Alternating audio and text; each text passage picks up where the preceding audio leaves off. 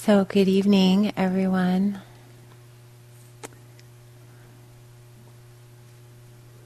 It was really sweet to meet people in groups today. It's always um, so touching to be with people in retreat, and as you know, we go through this retreat together, and it just touches my heart. You know, we're all practicing together, uh, learning together, growing together. So just hearing the stories and, and meeting people and it's just I, it's so much gratitude for that. And already this retreat seems deep. Has anyone noticed that? Like well it's like everyone kind of jumped into the jumped into the deep end it seems like right away. Uh, so which is a good thing. So it just means that there's this openness and willingness to um, to dive in to uh, unveil. So I want to start, I want to talk about metta tonight um, from a few different perspectives. Wise metta.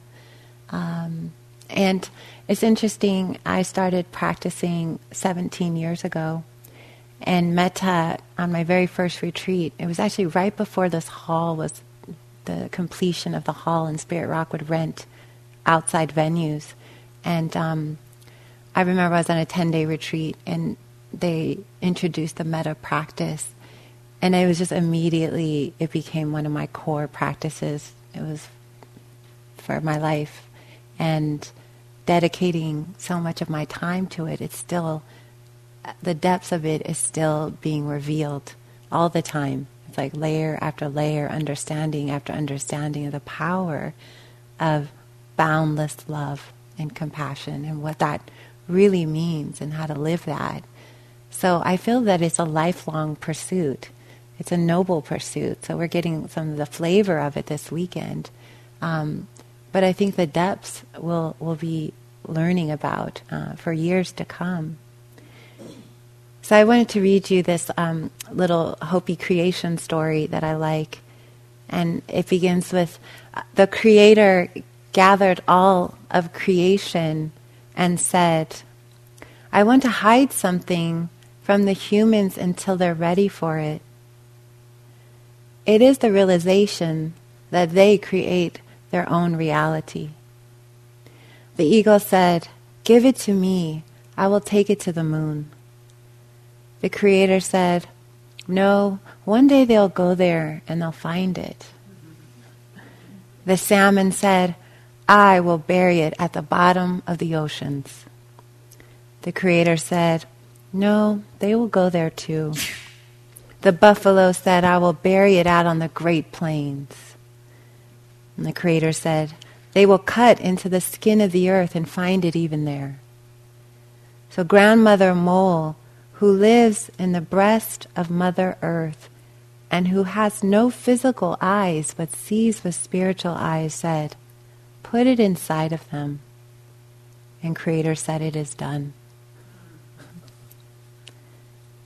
So this in some way reminds me um, of what we're doing here. You know, kind of this similar to the the story about the temple was sharing last night about the Thai, the statue. You know, it's like things are inside of us. It's that we're always looking, and this metta, this quality of loving kindness, is something that's deeply embedded in our own heart.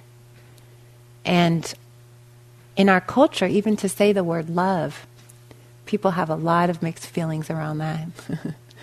right? We're always looking for it. Love, love. You know that song, Looking for Love in All the Wrong Places? I'd printed out the lyrics, but I couldn't find it. But it's something like, I look and I look, and I go to bars, I look, you know, it's like, but all the time it's like, oh, it's inside. Right? And there's this shift at some point that we start to realize that everything that we're, we're searching for, everything is, we're looking for, the, this feeling of home, this familiarity, this wisdom, this understanding actually is in this body, in this heart, in this mind. And so we learn about that. There's a prophecy that I like, I just wanted to share with you about uh, Maitreya in the Tibetan tradition, there's a beautiful whole prophecy about this period of time that we're living in, this eon of time. So an eon of time is of, it's a, like a huge, vast amount of time in the in the text. It's kind of like the whole birth and death cycle of a universe. So um, you know, just like sixty seconds makes up a minute, and a you know, or, or th- you know, and then we, we have 24 hours in a day. We mark these periods of time. We're in an eon right now, and we're considered, believe it or not, to be an incredibly blessed eon, a fortunate eon where they say 1,000 Buddhas will appear to, to turn the wheel of the Dharma. They say there's an eon of tremendous light, this vast period of time for those who can attune to the Dharma and hear the truth and follow the teachings limitless possibility for freedom is in this huge, vast period of time. So um, Shakyamuni Buddha was supposed to be the fourth, and the next one is Maitreya. And in the, the teaching, especially in the Tibetan tradition, you'll see statues of Maitreya, the land of medicine Buddha in Santa Cruz. The biggest Maitreya statue, I think, in the United States is there, sort of in this enclosed, and Maitreya is sitting, is a sitting Buddha. But I bring out Maitreya because they say that his quality is loving kindness. And um, Maitreya, the name is derived from the Sanskrit word Maitri, which means universal love. And um, he'll be the fifth Buddha to appear. And they say right when Shakyamuni Buddha's teachings almost go out like a candle flame that's almost out, right? Almost gone. And out of great love, Maitreya will take birth and then spin the wheel again, relight the candles, take the Dharma again out into the sharing it with the people. But his emphasis is this tremendous love and compassion. Kindness is the, the course that he will share, the biggest teaching. That, and they say the the love and also the precepts, the love of the precepts of non harming and living wisely. So I really always appreciated that. You know, whether it's true or not, who knows, right? We kind of, who knows? It's a nice legend, isn't it? right? It's kind of, it resonates in some way with me. So here we are trying to practice loving kindness. It's not easy, is it? Right? There's the practice actually is harder than we could ever imagine. A metta retreat, you know, I never say anything on the first night, but there's always this tremendous bow, like, okay, here we go, right? because really we dive in the shadows with the, the metta retreats, right? When we say, if you've ever said with your whole heart, may I awaken to love, may I have boundless love, or may I become free, even if you say that, okay, everything in the way of that open heart comes out. It's important to realize that the Dharma is the path of purification. We're cleaning the mind, we're cleaning the junk out of the mind and the heart and the body at the same time. We go through processes. So when we're on metta retreats in particular, it's a certain intensity of purification that can come. We have these super high highs where we're soaring in the all love for all beings, right? And we think, this is it. We think it'll stay like that, right? Click. It's clicked on. I'm fixed, right? Love every direction. How could I ever go back to my old self? This is great, right? And then there comes maybe after lunch, over, and then the crash, right? We're back into it. And those ups and downs in the metta practice is what creates um, some of the most difficulties right? We see the shadow, we see the um, places where we're stuck. I want to read you um, a poem by Wendell Berry because often on retreat, what happens is we have to go into the underworld. We go into the unconscious parts of the mind. We have to be willing to look at where the roots of suffering lie. Right? We have to go down, down, down, down into the rabbit hole, look at what's going on, the murkiness, the swampiness, the, the thoughts that are creating suffering, the hatred, the delusion. We have to kind of be willing to go down into that. And that is courage. It's courageous, actually, that people do that. I have a tremendous respect for that. I myself have gone through so many layers of, of this kind of digging in the depths of the, you know, the underworld of the mind. What lies there? You know, what's what's hiding there? Wendell Berry, his poem, "To Go into the Dark." To go into the dark with a light is to know the light. To know the dark, go dark. Go without sight and find that the dark too blooms and sings and is traveled by dark feet and dark wings. So sometimes we have to be really willing to kind of go to the places that are uncomfortable. We have to be willing to kind of sacrifice ourselves up to that. Like, here we go, let's go down, what's going on down here? And if we can bring a certain amount of love and compassion, we can take out some of these big roots of suffering, right? Not just chop them at the top, but actually pull out some of these roots that create pain that are unconscious, right? That we're not so aware of.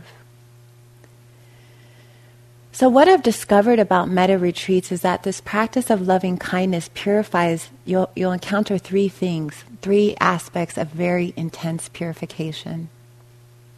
One thing that people encounter, I myself encountered on a metta retreat, was we're sitting here, may I be happy, may I be peaceful, all the intentions in the world, and what happens?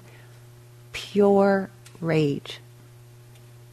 Like this very deep aversion. It starts off as kind of, I hate this place, I hate Spirit Rock, I hate Metta, why am I here, who's sitting next to me, I hate the food, I right, and suddenly it turns into a huge, huge, um, it can at times get very big, right? It's the opposite.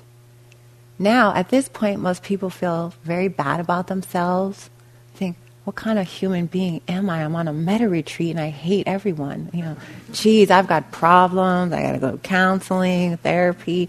You know, they think this is bad. I love that actually because that in itself is what we're purifying. That energy that undermines, that hate, that we can actually say, may I be happy. And another energy we encounter, you'll never be happy. Right? We almost like something's launching an attack on us right? The self has turned, we see the aspects of mind that is deeply involved in self hatred. And this self hatred is an epidemic of our time. It's the sickness of the West. It's every it's so it permeates everything. Like we, we don't have peace because of this.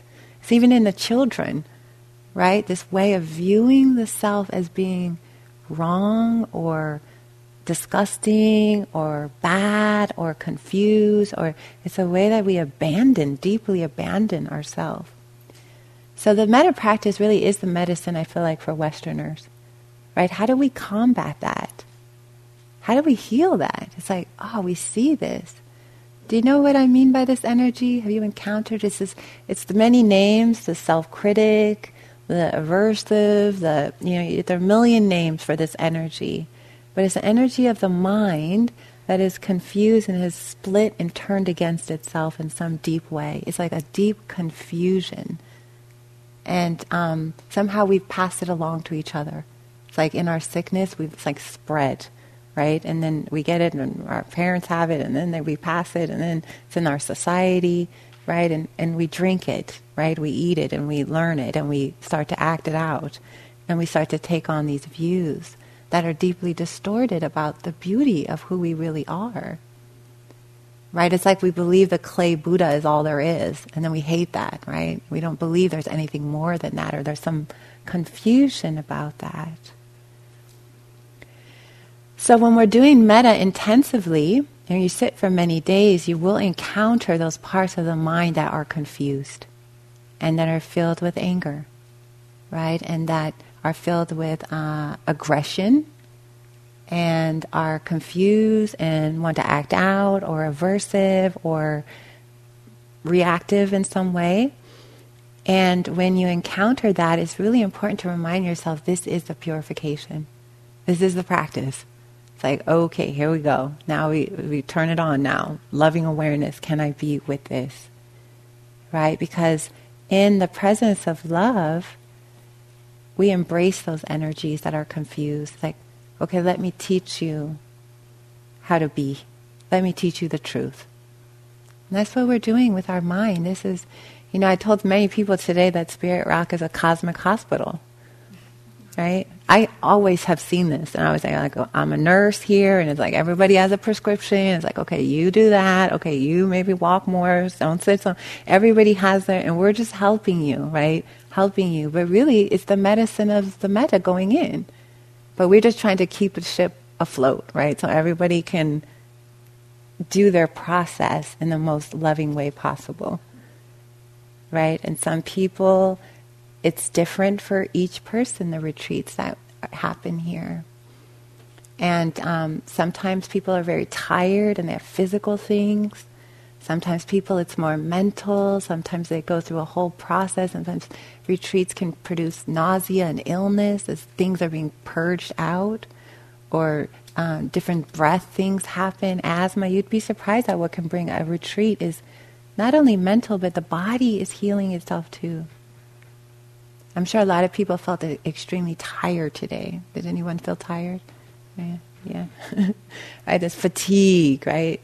It's always interesting. It's like, how could retreats be so tiring? We're just walking and sitting, slowly moving around It's like, oh, I'm exhausted at the end of the day. That's because we've been cleaning our mind all day, right? If you clean your garage for eight hours, you're tired, right? it's the same. You know, people, when I was very young, I started going on really long retreats. Nobody understood in my family what I was doing. I'd be months away at these places. And I'd come home and they think, well, I hope you had a nice vacation. And I would say, are you kidding? Do you know what I've been through? I need a vacation now. You try cleaning out your mind. This is brutal, right? Going through all the ups and downs of retreat, encountering all those forces in the mind and alchemizing them with loving, loving awareness. right? It's, it's a process. So one has to be comfortable with the shadow. We're not comfortable in spiritual communities with pure rage. We think, oh God, this isn't spiritual. Let's suppress it. So we can't really move forward when we're doing that. There's a way we have to liberate that energy out. Like, okay, what is this? Wow, it's really big, actually. Anger is powerful. There's a certain energy, a force in it. It's like, whoa, wow, wow, what is this? We have to come to know it. Thich Nhat Hanh has a beautiful book about anger in the bookstore and how to work with it. His Holiness the Dalai Lama also has a book just specifically how to work with that with that energy skillfully.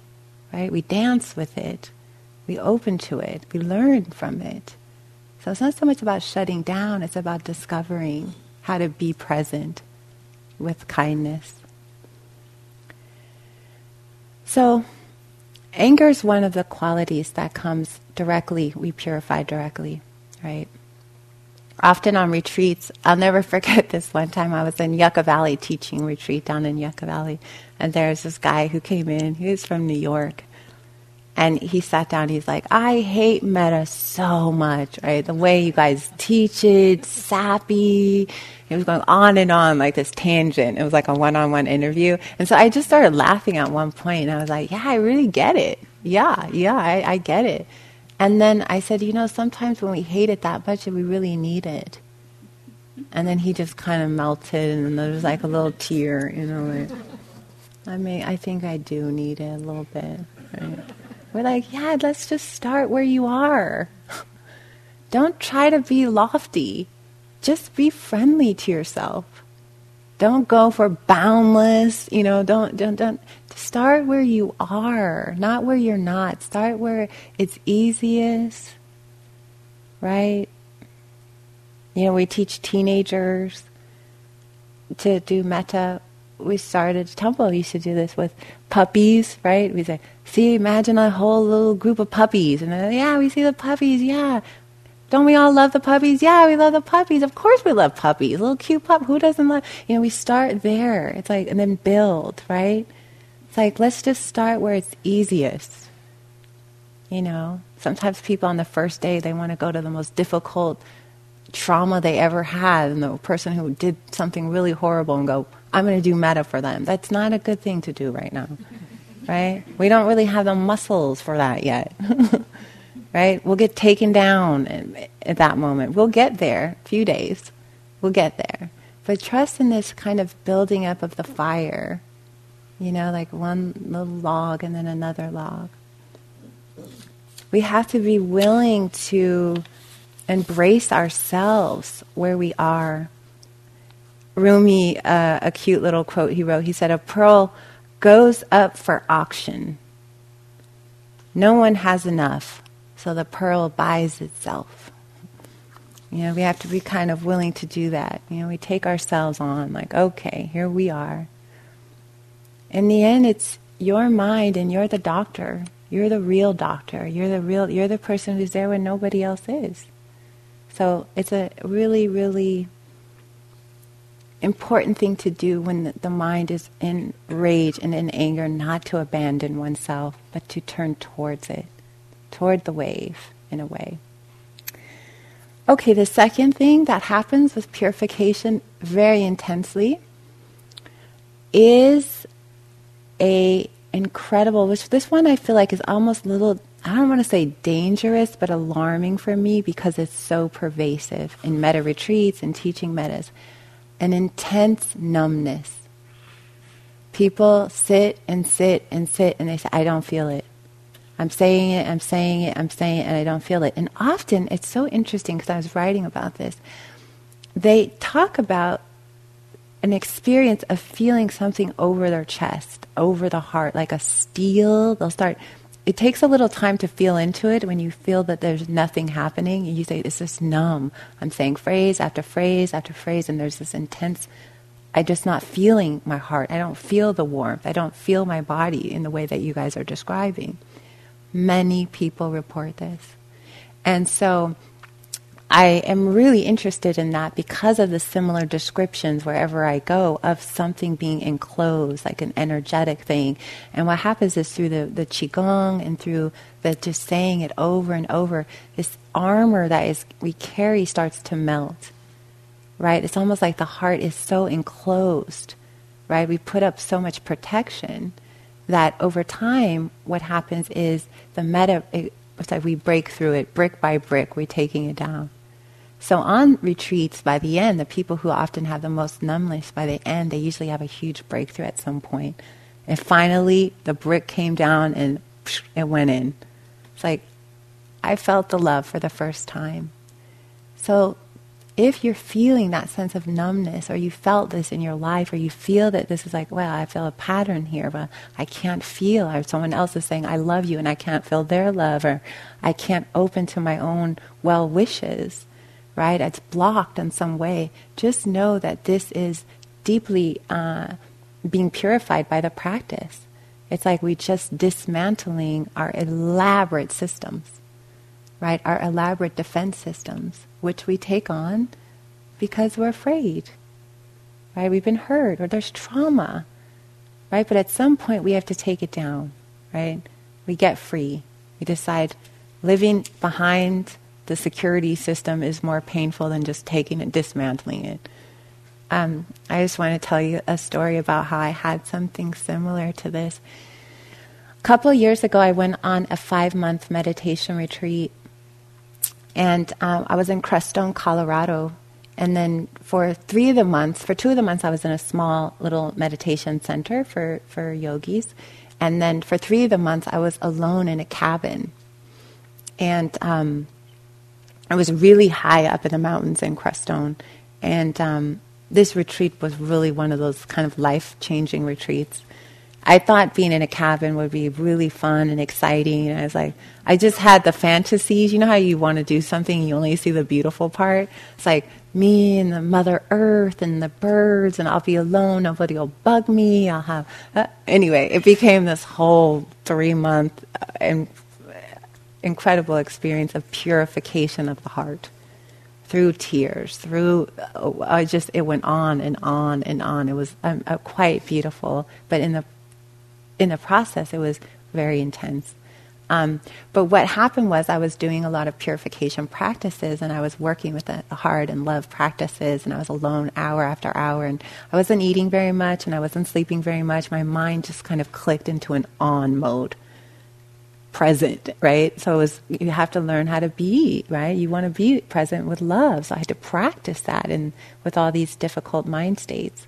So I was really practicing and really practicing. And one night I had this dream. I'll never forget it. It was so powerful um, this woman came. I was, you know, and I had just fallen asleep for a couple hours because I would stay up late and I just was not tired. I just had energy.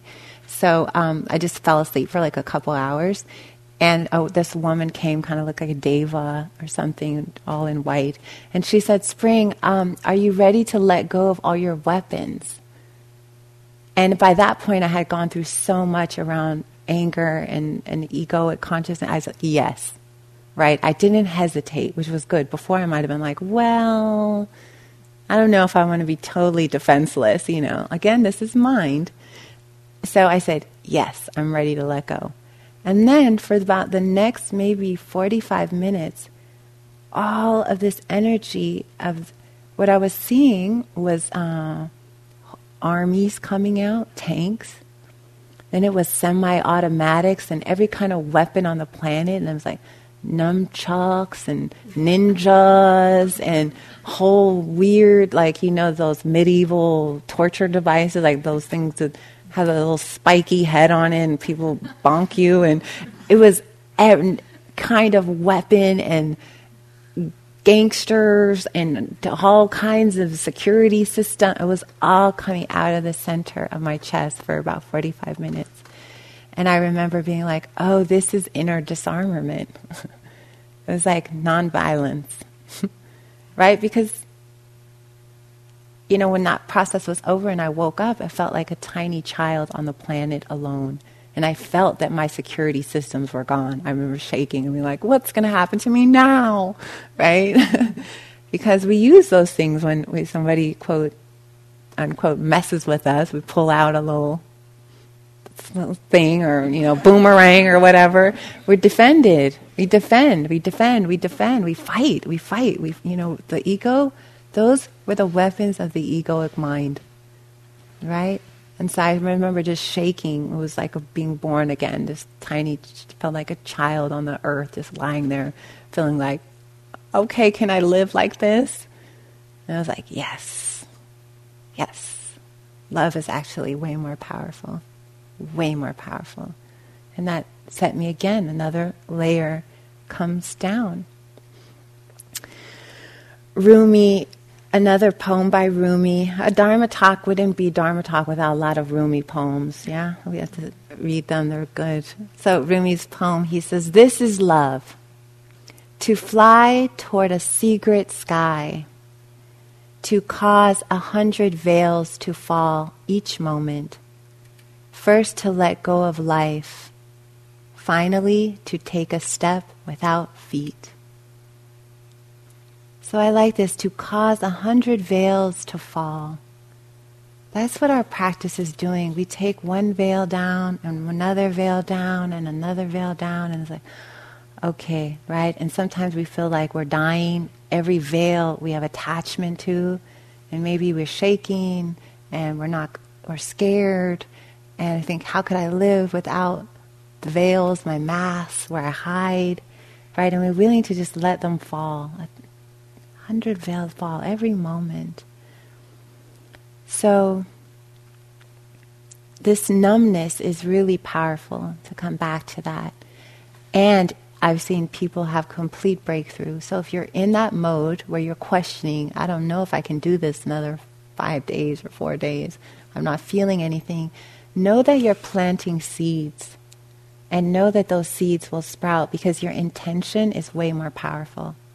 So even sometimes you're not feeling it, it's like, oh, it's cold, there's no warmth. You're planting seed, you're planting a seed, you're planting, it's the intention that gets you through, right? I plant a seed of may I be happy.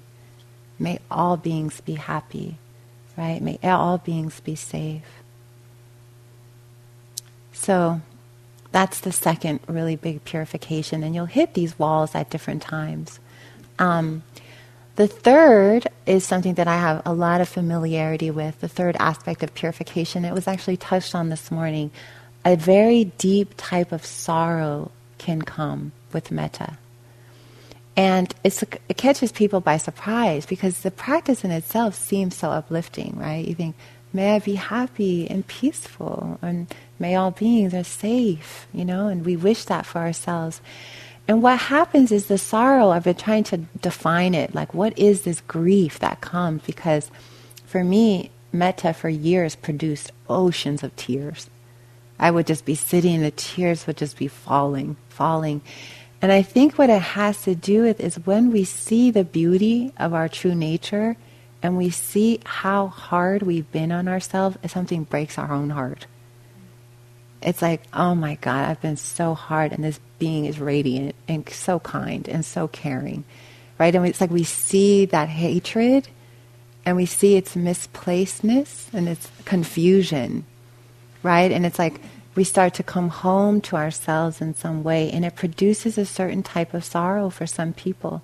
Not everybody, but a group of people will feel this intense sadness I can also describe it as kind of like being homesick. Or if you've ever been away from your hometown for a long time, some people, if you live, you know, internationally or something, and you go home, right, and maybe you lived here for years, and you go home, and maybe you haven't been to your home in ten years or something, and you get close, and then the memories come, and it's like, oh my gosh, I'm home, right, and it produces a homesickness kind of coming back to something. It's like a return. And in that returning process, there's just tears. It's sometimes oceans of tears for people. Sometimes some people go through whole cycles. For me, that was probably my biggest one, was going through a whole cycle of tears at different stages of the metta. As the metta went in deeper for myself, it would be like another level of tears. Like, oh, how could I not see how sweet I am, or how kind we all are, like our, our, our inner light.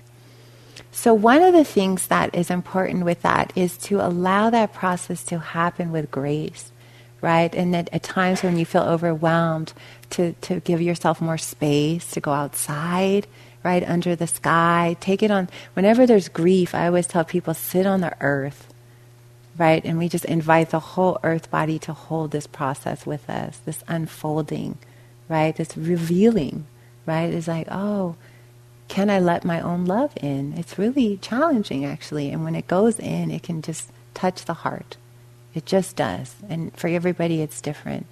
So I would say allow yourself, if you feel like the tears are coming, it's fine to let them come here.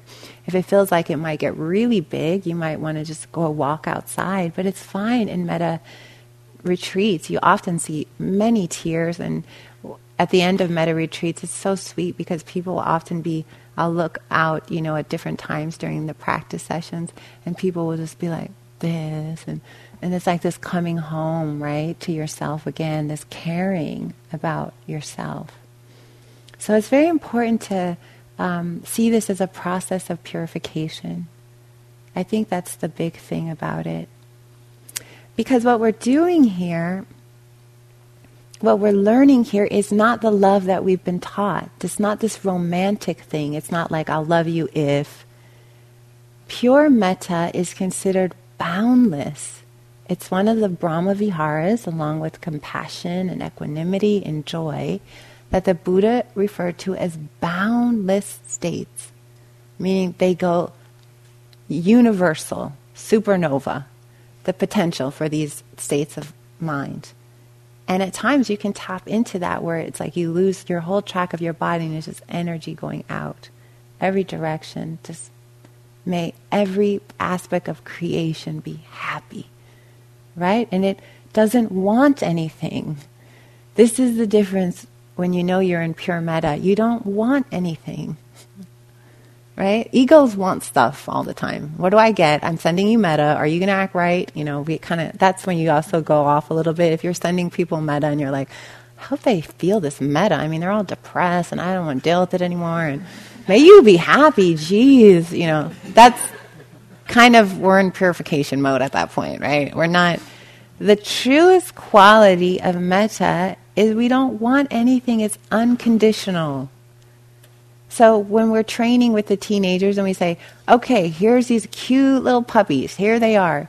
Do you really want anything from the puppies? Right? You just want them to be happy. like, yes, of course, be happy here.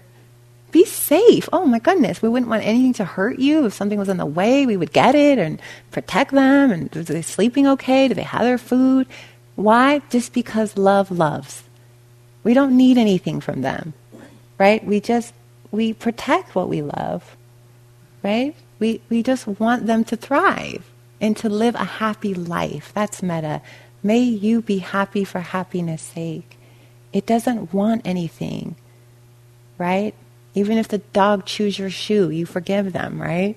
Like, well, it happens, right? We we don't. It's not a. It's not a personality. It's not a. Uh, it's not. It doesn't have attachment in it.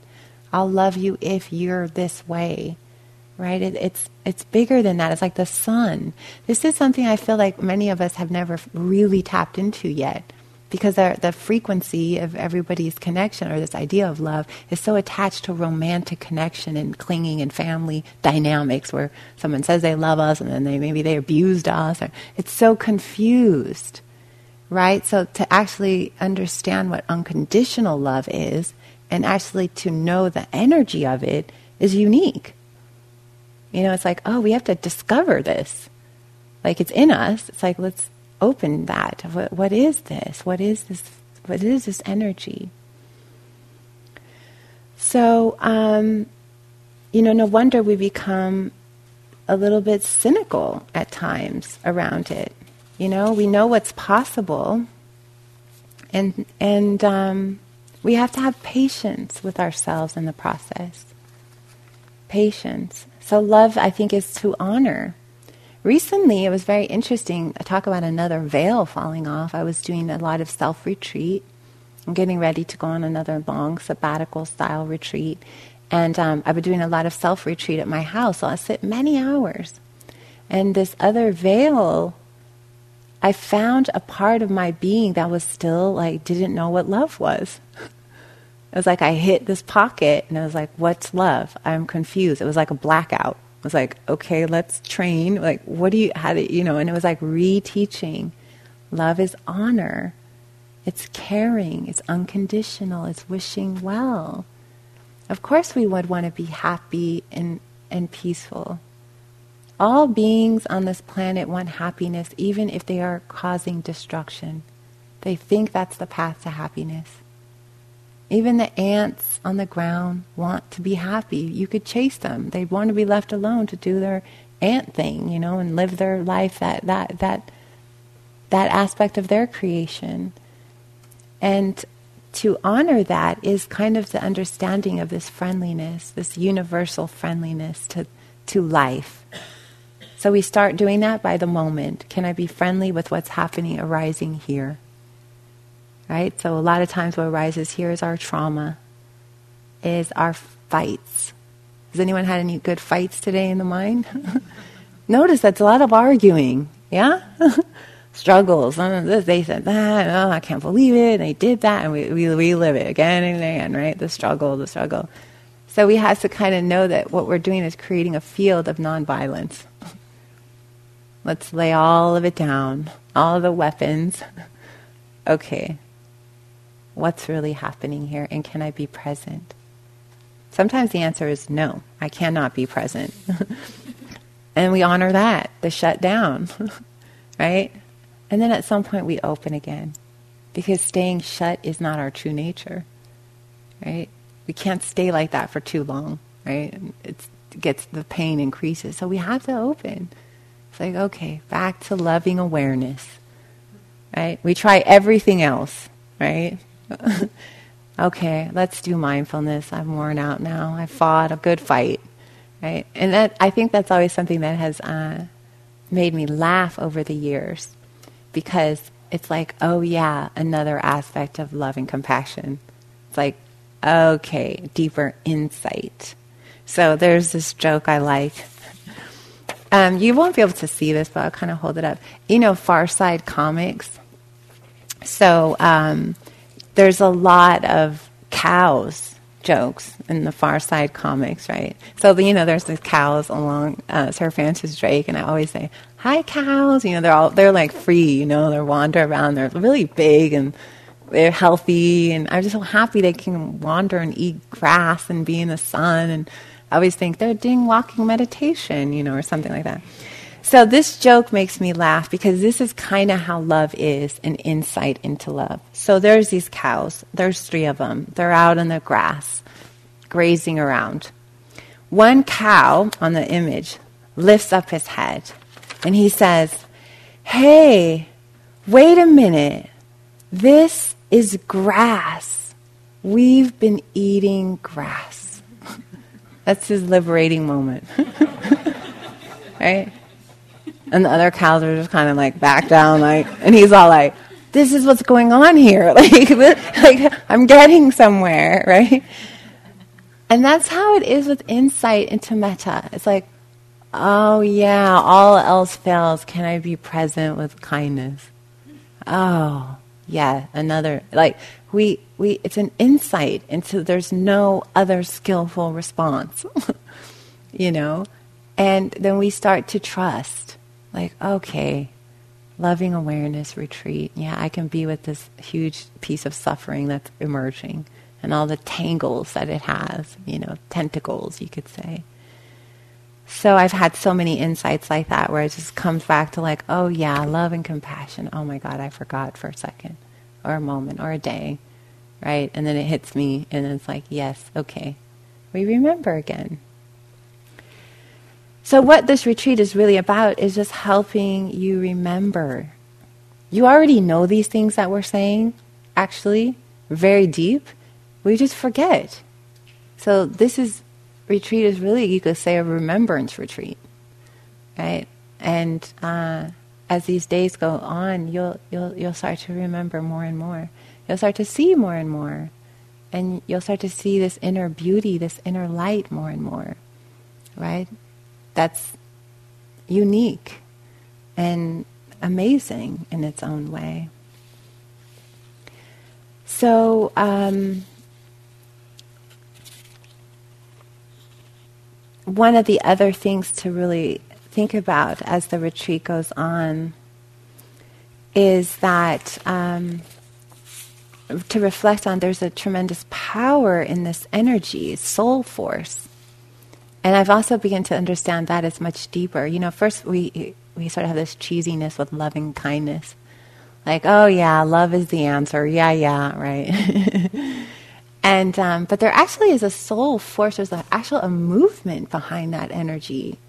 When one stands in clear truth and compassion, wow, something shifts there. Whole movements, and I'll talk about this more towards the end of the retreat. The whole social constructs crumble in the face of it. Right? It's, it's like there's some energy that's way more powerful than the deluded mind and all the lies that it tells. Because that's really what we, we face on retreat are lies. Deeply embedded lies that we tell again and again and again. And they're so painful. That's what hurts so much, is somewhere we know. This can't be true. Right? It's impo- how could this, right? So remembering that this energy and what you're doing has a, a really big impact on all beings everywhere. It's a huge thing to undertake to purify one's mind. Thank you on behalf of all beings. right? That's another reason why at the beginning I bow and like thank everyone. Thank you for doing this. Right? because when you love you, you love me. It's that simple right? When you love you, you love me. There's no hostility, no wars. You're not going to launch weapons of attack because you're loving you, right? And that's a beautiful thing. This is a healing for our planet, actually. I feel like that's why Maitreya will come, because the next evolution is this love and coming back to this compassion and care and kindness. So we have to train in that. We have to. Um, be willing to keep coming back. You have to keep the phrases going. You know, they cool off and you turn them up again. right? And we sit and we're like, oh, maybe I'm purifying something. I'm angry. I'm tired. I'm, I'm not feeling it. Right? I'm, I'm emotional. and know in that moment this is what's being purified. Can I come back again? Okay, here we are. May I be happy. May I be peaceful. We get the phrases going, and the phrases become our refuge, right? And we just keep turning them around in the mind. We keep turning them around. We wake up, we try to remember, and we try to carry them with us. And they're just going in, they're going in, they're going in. Even if we're not even conscious, it just sometimes becomes a mantra. May I be happy, may I be peaceful. And we're thinking about something totally uh, different. But still, those, that energy is going. It's like a flame that's lit right? And we, we just keep stoking it. We keep stoking it. We keep stoking it. And we see what the what's produced by that. We see what we get. We experiment with it. Um, so one of the things with working with yourself, one of the final things I want to say is that when you're working with yourself, sometimes you will encounter the biggest challenge. Right? Have you noticed that a little bit? right? We can send it to the puppies, really great. Puppies love the puppies, yeah. And then we're like, okay, turn it on you. And then it's like the flame died totally out, right? It's like, oh. And we only see our flaws or what we imagine our flaws to be. A couple of suggestions. There's a couple approaches to that. One is that there's two approaches really to working with ourselves. One is that we train with the other categories because we will go through all the categories. The categories are trainings, you could say. We borrow people and then we, we, we get the juice going. So we think of, okay, I'll borrow this person, you know, and then we, we, we get it all going. May you be happy, may you be peaceful, we feel it. And then we put ourselves in. You get it? We're always kind of coming back to ourselves. like, and we, and then it dies down. And then, and then we, we, throw another log on. We think of someone, we get the juice going again. Okay, I feel it, feel it. Then when you put yourself in, right? So the rays are hitting yourself, like you're getting familiar with acclimatizing towards love. Recently, when I had what I would consider some strange blackout of this unconscious part of my mind that I came across somewhere in the, the psyche, I, I can't, that did not understand what metta was. It was like, I don't know. I've forgotten. I've forgotten. What is metta again? And I had to go back and retrain it. And I did it by this movie, this dolphin, or not a dolphin, a whale named Luna. Has anyone seen that movie about Luna? It's a whale that got stuck in this harbor in Canada. It was a little whale, and it was stuck there for six years. And it wasn't stuck because it wouldn't leave. They tried to get it out to the ocean. They tried to, I mean, they had all these attempts. This whale became archetypal in the town. The native people thought it was the spirit and it was ushering in a new revelation. The fishermen, they kind of wanted it to go because they couldn't do their thing. And all these people were coming to play with the whale and the whale would come right up to the boats and then they started to say, don't touch the whale. And they tried to keep people away and people were breaking the law by touching the whale. It was this whole thing, right? Anyway, I loved this whale by watching this movie. I don't know why I love the whale. Who knows about love? You love what you love, right? I was like, oh my God, Luna is so precious. Oh my God, this whale. And for some reason, I got emotional. It, it was a sad ending because the, the, whale did get hurt. It got hit in a boat and it passed away. But um, and they it didn't want to leave. They tried to get it to go. They tried to reunite it with the pod and do all these things. I mean, they spent millions of dollars figuring out this whale situation, like the community. Anyway, so when I had this blackout and I didn't know what love was, I retaught my mind by saying, Remember Luna? And I was like, Yes, I remember Luna.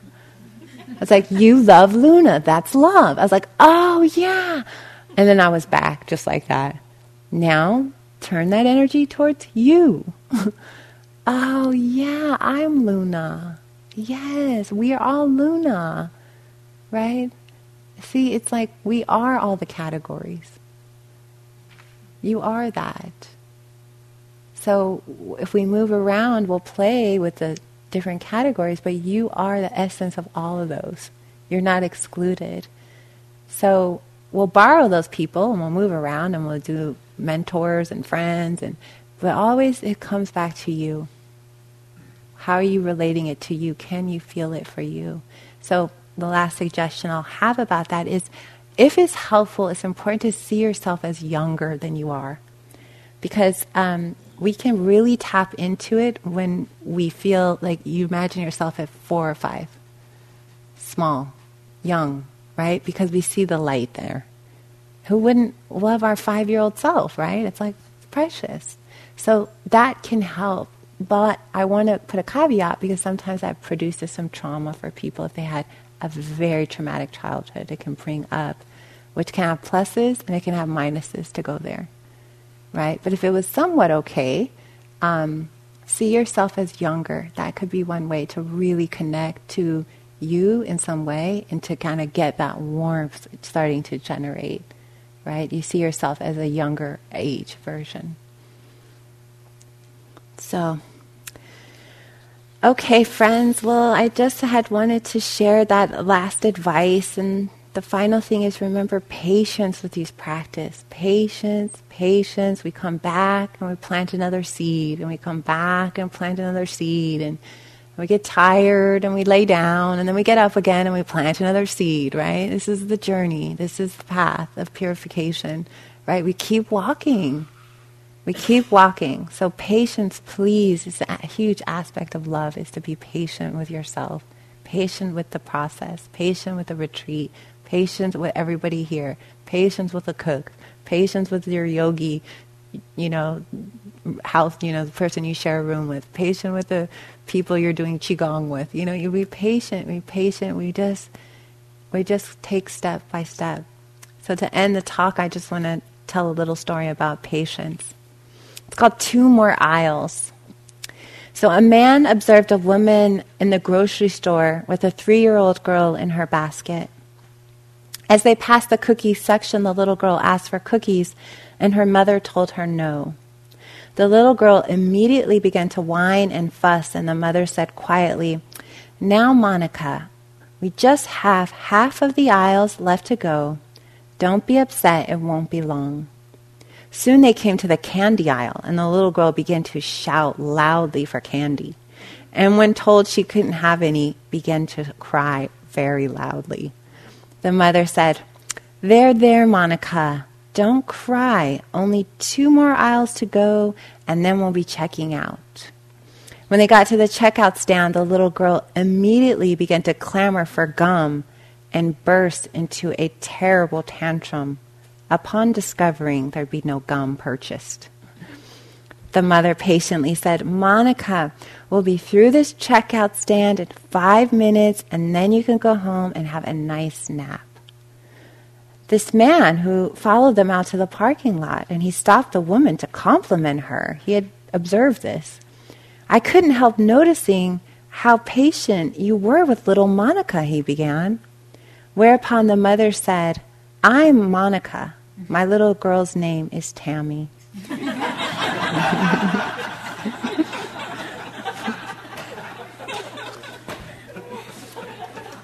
so sometimes we just wait till lunchtime gets here and it'll be a nice nap after that and it's how we get through it right? With loving awareness. Doing our best at all times. That is the practice. So i applaud all of you and may we keep on taking these veils down together for the benefit of all beings. So we'll just sit for one moment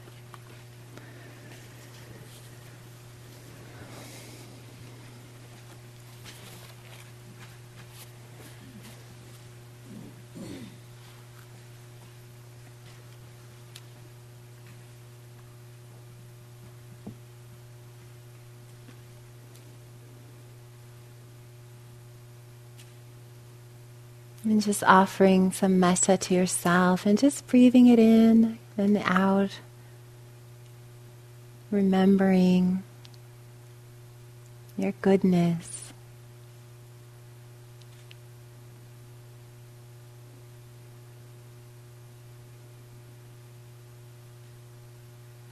And your kindness.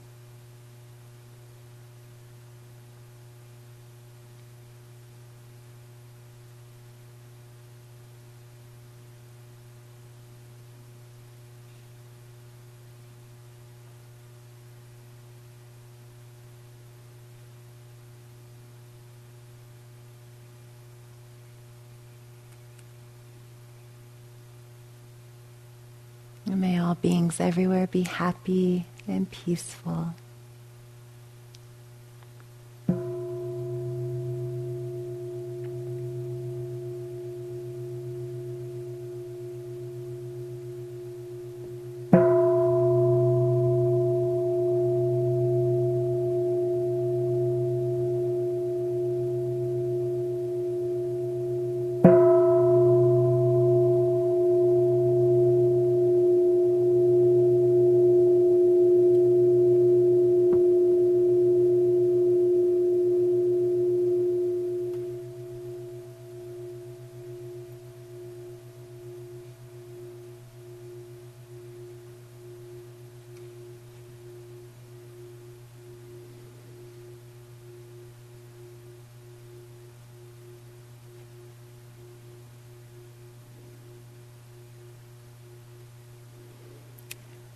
So we have a walking period, and it's nice. The stars were out, but I think the fog rolled in. But you can still bundle up and walk outside, and then we'll have chanting with Tisha when we come back. So. Thank you for listening.